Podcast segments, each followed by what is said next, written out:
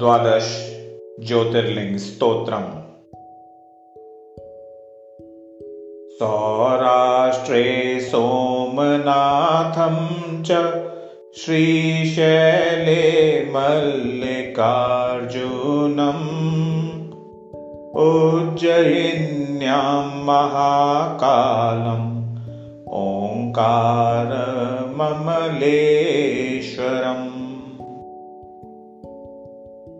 परल्यां वैद्यनाथं च डाकिन्यां भीमशङ्करम्। सेतुबन्धे तु रामेशं नागेशं दारुकावने। वाराणस्यां तु विश्वेशम् त्र्यम्बकं गौतमीतटे। हिमालये तु केदारं घुष्मेशं च शिवालये।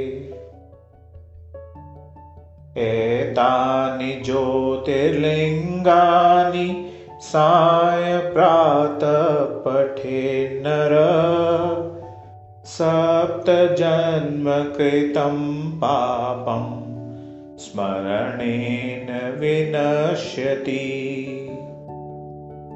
एतेषां दर्शनादेव पातकं नैव तिष्ठति।